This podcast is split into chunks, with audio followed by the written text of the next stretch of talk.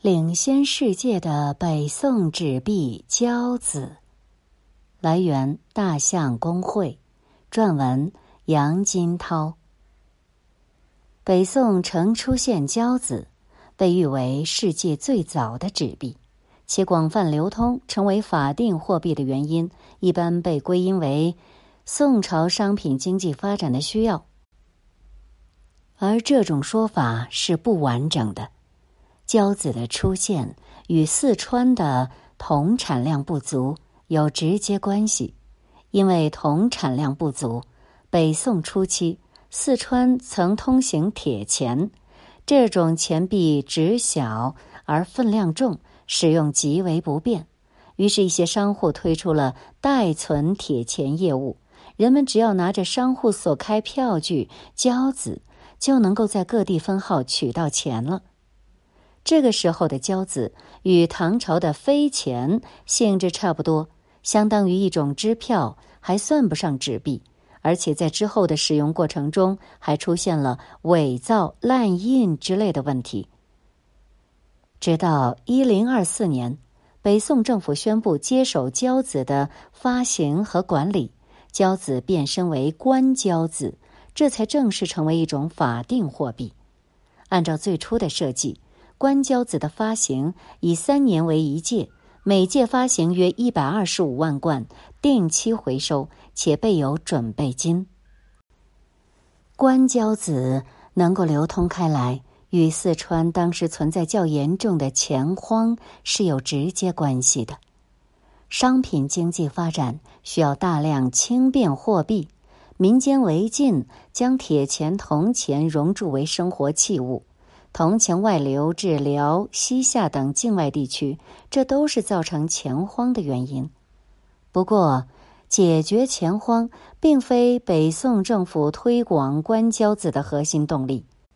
通过发行官交子来敛财，以弥补财政赤字，这才是最主要的目的。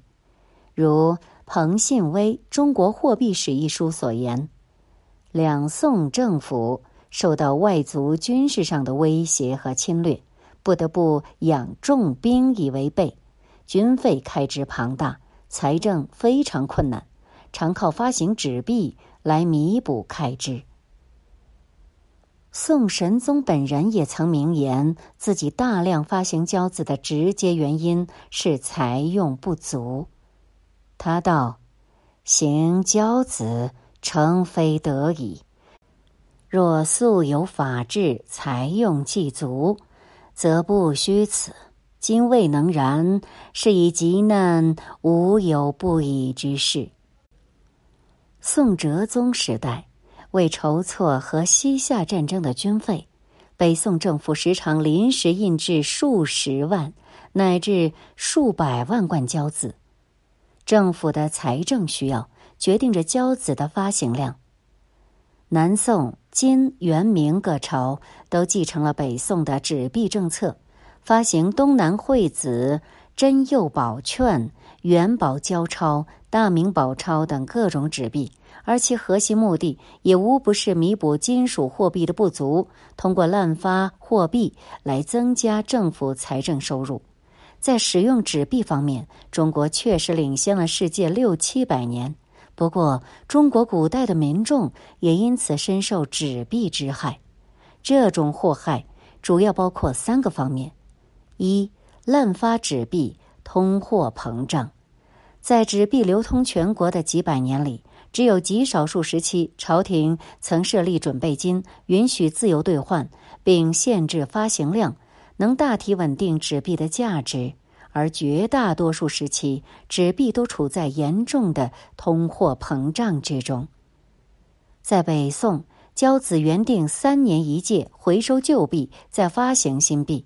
但神宗时，这个制度已无法维持，出现两届交子并行的情况，市面上的纸币数量成倍增加。